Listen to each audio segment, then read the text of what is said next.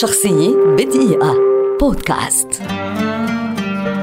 جان لوك جودار مخرج أفلام فرنسي كبير ولد عام 1930 ويعد أحد أبرز رواد حركة الموجة الجديدة السينمائية. بدأت علاقة جودار بالسينما عن طريق حقل النقد أسس المجلة السينمائية Gazette du cinéma التي صدر منها خمسة أعداد في الخمسينات.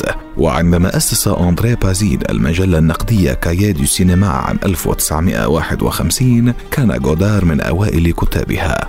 ومثل العديد من كتاب Cahiers du cinéma قام جودار ببعض المحاولات السينمائية قبل عام 1960 من خلال تقديم عدد من الأفلام القصيرة. بعد مشاهدته فيلم أورسون ويلز Touch of Evil قرر أن ينجز فيلمه الطويل الأول À bout de souffle عام 1960 وحاز الفيلم على إعجاب النقاد والجمهور في فرنسا وفي شتى أنحاء العالم وقد عبر عن أسلوب الموجة الجديدة.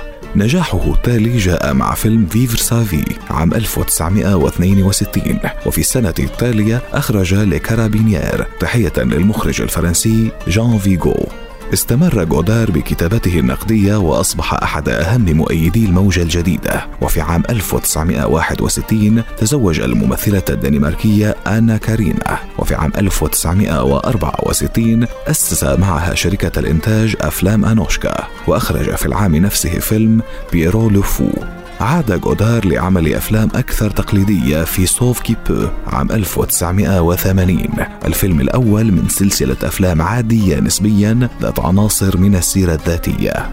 في الثالث عشر من أيلول سبتمبر عام 2022 رحل جان لوك جودار عن عمر ناهز 92 عاما. شخصية بدقيقة. بودكاست.